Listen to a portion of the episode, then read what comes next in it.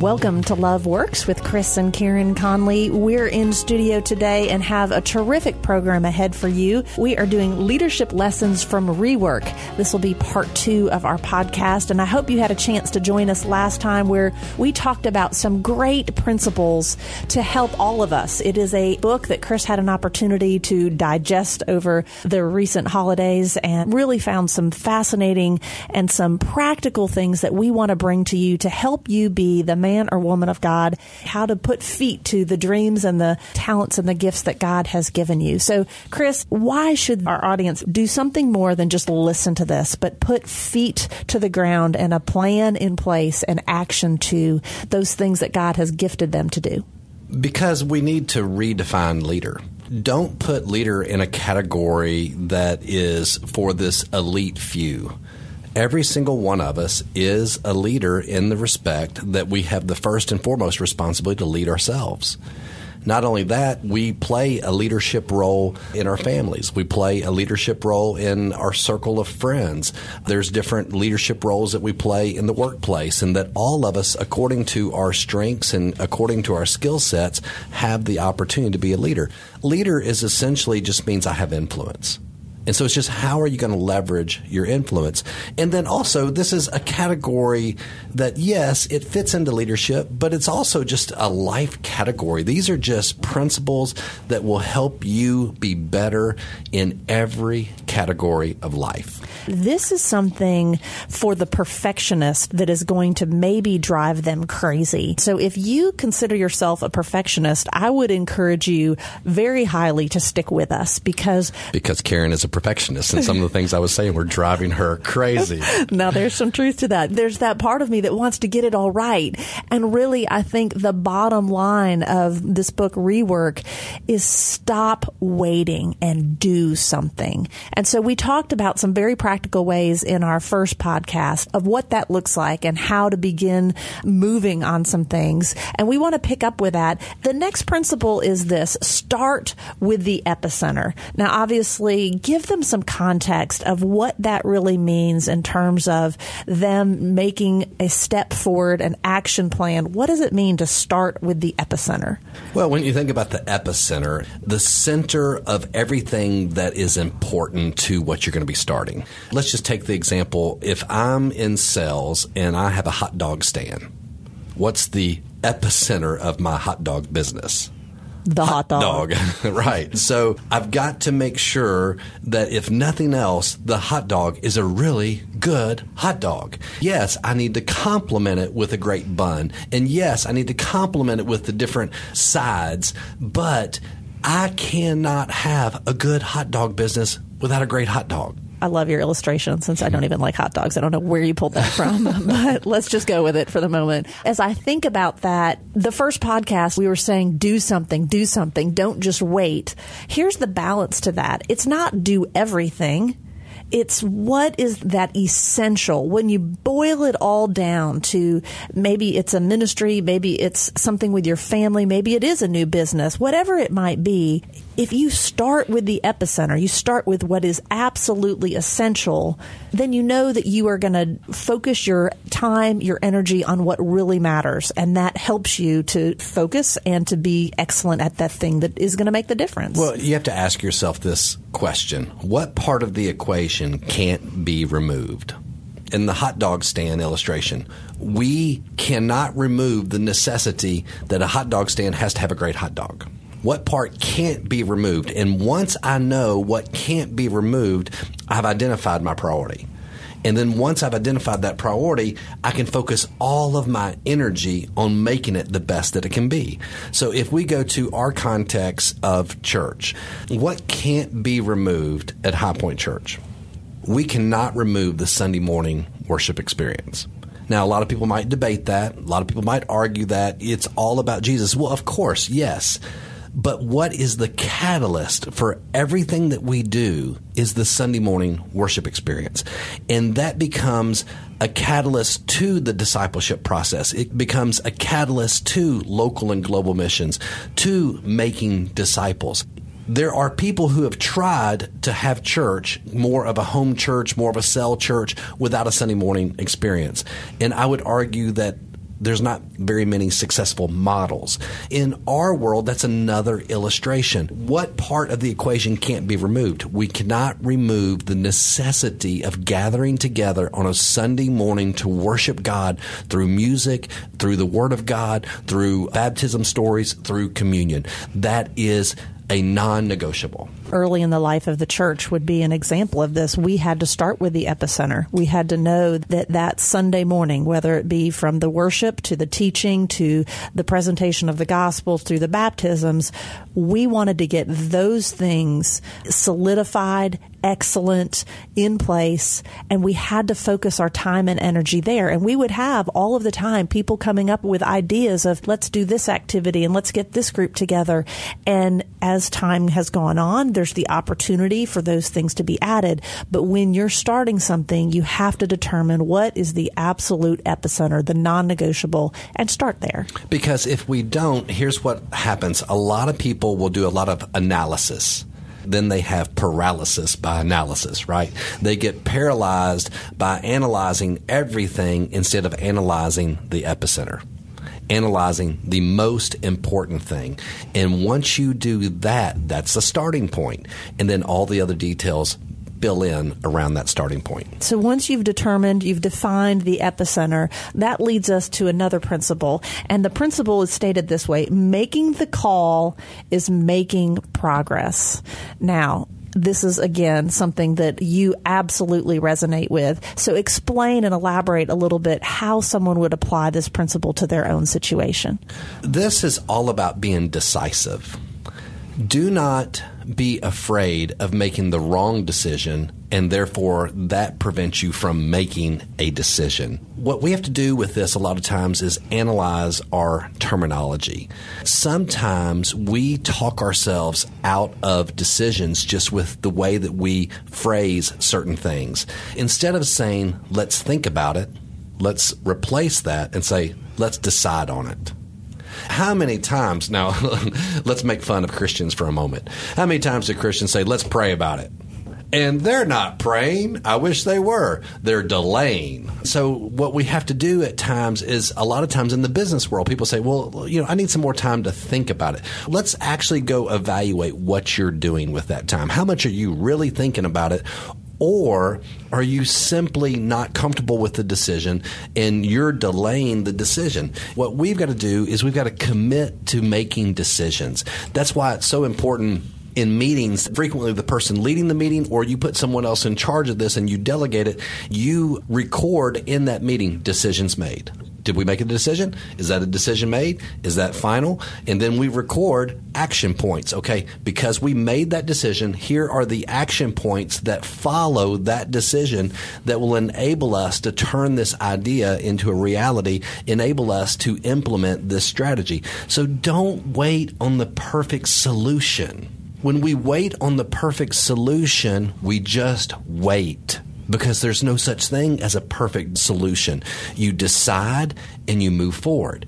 You be decisive. When we talk about this, the certainty quotient, and I think really what that just for backstory, that's really at what point in making a decision are you comfortable? You have to have 51% sense of things going right before you'll make a decision, or does it have to be a 90% chance that everything's going to turn out right? And I think really the motivation here is let's keep that certainty quotient within a reasonable range and not just delay for the sake of delay. Another way to think about that is to ask this question What can we easily, and the key word here, what can we easily do right now that's good enough?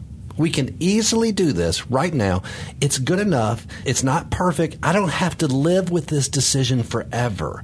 If I make a mistake, I can correct it later or along the way. So there are a category of decisions that are good enough decisions. There's another category of decisions that you have to get right. You cannot afford to make a mistake. We just kind of have to put a filter over our decision making and say, is this one of those decisions that has to be made and it has to be made correctly the first time? Or is this a decision that we can learn along the way? And if we need to make some adjustments along the way, we can. Also, if you take too long to make a decision, oh, you lose all the energy in your team. It just completely zaps the morale of your team. The longer it takes to develop, the less likely it is to launch. So you make the call, you make progress, and you get something out into the marketplace now.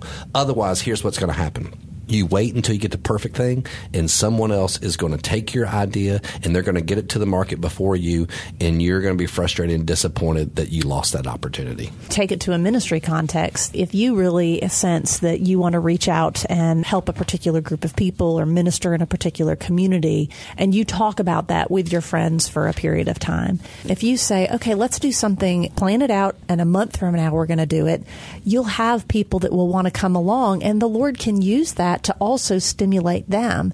If it's something that you talk about for a couple years, at some point people doubt anything will ever happen. They get fatigue. There's a certain vision fatigue. There's a certain idea fatigue. There's a certain we're going to do this, but we don't do this fatigue. There's this fatigue around how long it takes you to get something done. People don't follow people who talk about things. They follow people who actually do things. Even in, in the marriage context, if there are some areas that maybe you guys are tired of talking about and it just always seems like you're trying to find a solution, but you don't. Dave Ramsey's The Debt Snowball comes to my mind. The reason why that's so effective in helping couples get out of debt is because you decide you're going to lock into that and you are going to be aggressive and you're going to put a laser focus on getting that first bill paid. All of a sudden it builds that momentum because you did something. You didn't wait so long just talking about it. I think in that model, you pay the smallest bill first because that builds momentum. So you can see that principle really apply it in many areas of your life. Let's move on to another one of their principles, which this one kind of helps all of those that are getting really nervous that you're just adding things to your plate and where is this all going to really happen in the reality of your life. And that is to consider reasons to quit. So, how does that work in this whole approach? There are some people that they kind of have the mentality that we made this decision. And because we made this decision, we are committed to this decision and we cannot change this decision. Even though circumstances have changed, the context has changed, maybe even the marketplace has changed, maybe the ministry has changed. All of a sudden, a new decision is a better decision than the old decision. You're willing to perhaps embrace a new decision, but you're not willing to quit something. There is a time to dismount the horse don't be afraid of failure. Sometimes it's not even failure. Don't be afraid of stopping something for the purpose of starting something. Don't be afraid. At times you just have to go, you know what? I did say that. At that point in time, I thought that was right. But from this perspective, I see things a little bit differently. I've got a little bit more wisdom on this. I'm not afraid to eat my words you and I have been making college visits. I have said out loud countless times that I would never send my son or my daughter to Ole Miss. I just have certain biases being a Memphis Tiger fan against Ole Miss and Tennessee and different things like that. Here recently, we went and visited Ole Miss and Tennessee. So I might very well have to eat my words one day as a Memphis Tiger fan and send my son to a place that I have forever been a fan against, right? So sometimes you just got to eat your words. And I also think in this example, it's important to understand there are seasons. So again, it's all in the way that y- your perspective. That might have been a good decision in a different season. I was talking to a gal last night who has kind of a side job that's been a terrific opportunity. It was something that kind of was handed to her and it was great for a season of time, but it's kind of now at the point where she's just going through the motion. She's not really passionate about it, but it just feels wrong to let go of it because she's just always done it. There are some times that we have to look at our lives and be willing to go go, is this the best use of my time? Is this the best use of my energy? Is something good keeping me from what is best? And that allows you that freedom to then pursue those other things that are what God's best are for you. That's a great way to say it. Is something good keeping me from what's best? So, in that regard, don't be timid about your conclusions. Sometimes you will get quality results out of that work But if you were to stop that and invest in this new initiative, you will get even greater results out of the new work. So don't throw good time after bad work in the business model, I think that's called sunk cost. So many times we're making a decision going, wow, we've already done that for so long. We've already been working on that project for so long. We can't bring ourselves to stop. Well, it's a sunk cost. It's already been spent. Don't make a decision based on something that's already been spent. You look right now and say, okay, what is the best decision right now? Chris, one of the other principles that you highlighted from the book Rework is don't write it down.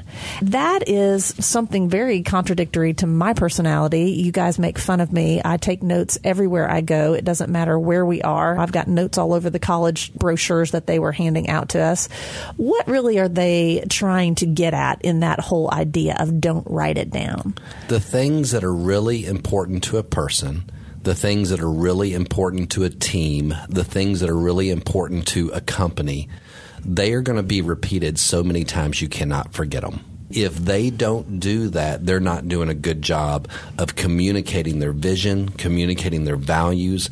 There are certain things that take place in leadership that you need to make sure they're unforgettable it is impossible for you to be a part of this organization and not represent these values because we have intentional repetition it is no trouble for us to repeat ourselves by saying a perfect place for imperfect people. It is no trouble for us to repeat the vision that we exist to prove that love works. It is no trouble to repeat the fact that we believe compassion without compromise is the way that we need to interact with people. So there are things like that that you cannot forget that they will be in your memory. They will be reinforced and that we will just keep reminding people so that it becomes a part of their value system. It becomes a part of their DNA. It is a part of the culture. It shows you what's important and what's not important. So, in that regard, sure, of course, initially, a couple times, you're going to write it down. But you're going to be very confident that in just a little while, this is something that you're going to hear again and again and again. And you're not going to get tired of hearing it because you believe in it so much. Do you apply that principle, the thing that's repeated over and over again, to defining the problem of this is the problem that I'm trying to solve or to the solution? Actually, I think it's both. There are times that you have to repeat the problem in order for people to understand the problem, to feel the problem, not just understand, move from just the intellect to actually feeling the pain of the problem. If you don't define the problem in such a way that people care about it, then they don't care about your vision because your vision is a solution to the problem. Yeah, you've got to stir up some emotion around the problem that is also unforgettable.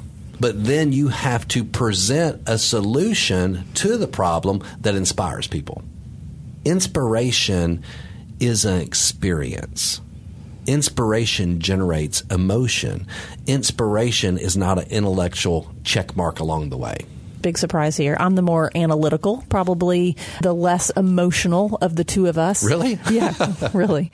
So there's a part of me that might step back and go, inspiration, like what's all the hype?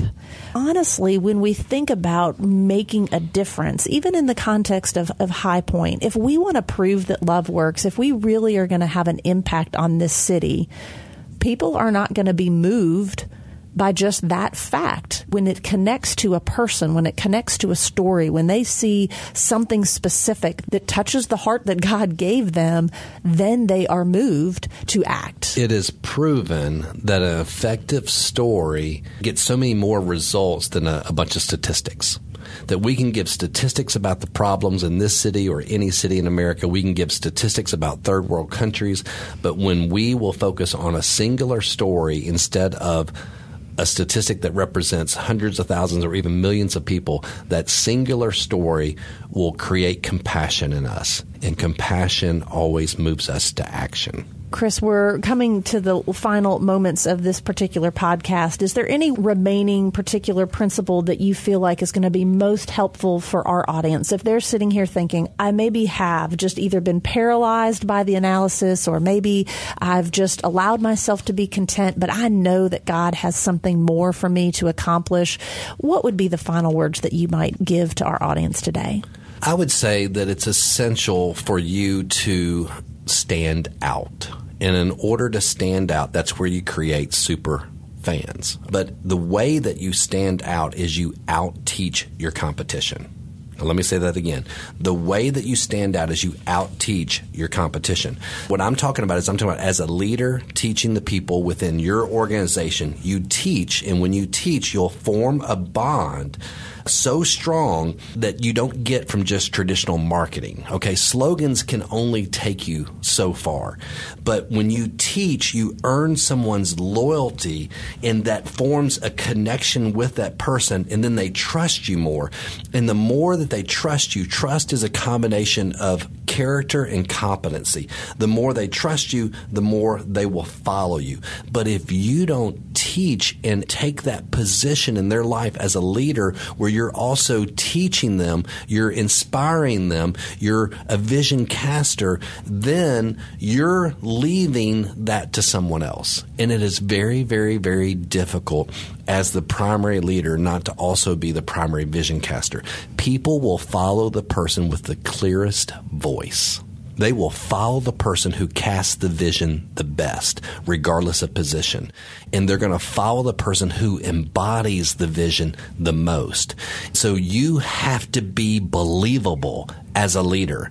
If they don't believe you can actually execute what you do, then they're not interested and they're not going to follow. So that's why it's absolutely essential that the way that we stand out and the way that we create superfans is that there needs to be a component where you are always out teaching your competition. And through that, you create loyalty and you create trust and you create a following, which ultimately builds a culture. I don't know that we've said it this way before, but really to make a difference, to make a difference in this world, it's going to take more than you. It is you moving people to follow you and to follow the vision that you are pursuing. And in our context, as we're talking about that, if we're trying to reach this city, it is important that you are able to, whether it's just your small group, whether it's just a few friends that you have that are beginning to help you with initiative, you're going to lead somebody if you're going to make a difference. Well, and that's why, in the context of the Love Works organization, we have three types of leaders we have emerging leaders, established leaders, and executive level leaders. Success is not success without a successor. So, what we're trying to do through Love Works is we are trying to get the executive level leaders and the established leaders to pass the baton to the emerging leaders and to develop them so that they become a generation of people who prove that love works through their leadership because every problem can be solved by two things leadership and love. And when we have leadership and love, we prove that love works. So it's absolutely essential in that respect that we are being intentional about developing the younger generation. Do not leave it to accident and do not leave it to just happenstance of the individual willpower of a couple of people. Let's be intentional to pass the baton to them and say, we're going to develop difference makers that prove that love works. Well, I hope that this has been a very helpful podcast for you. If you want more information and some of the things maybe have whet your appetite, would highly recommend the book Rework. Check that out. Also, we have a brand new website that will be launching in March, loveworksmemphis.org. You'll be able to find out information about the mentoring opportunities. The pilot program is going on right now and our upcoming leadership conference in August. So check that out. If you want more information on High Point Point Church, you can go to highpointmemphis.com. Follow Chris or myself. We both have blogs. Chris Conlee, spelled C O N L E E, dot net, or Karin Conlee, K A R I N, Conlee.com. But whatever you do, please remember that love God plus love people equals love works.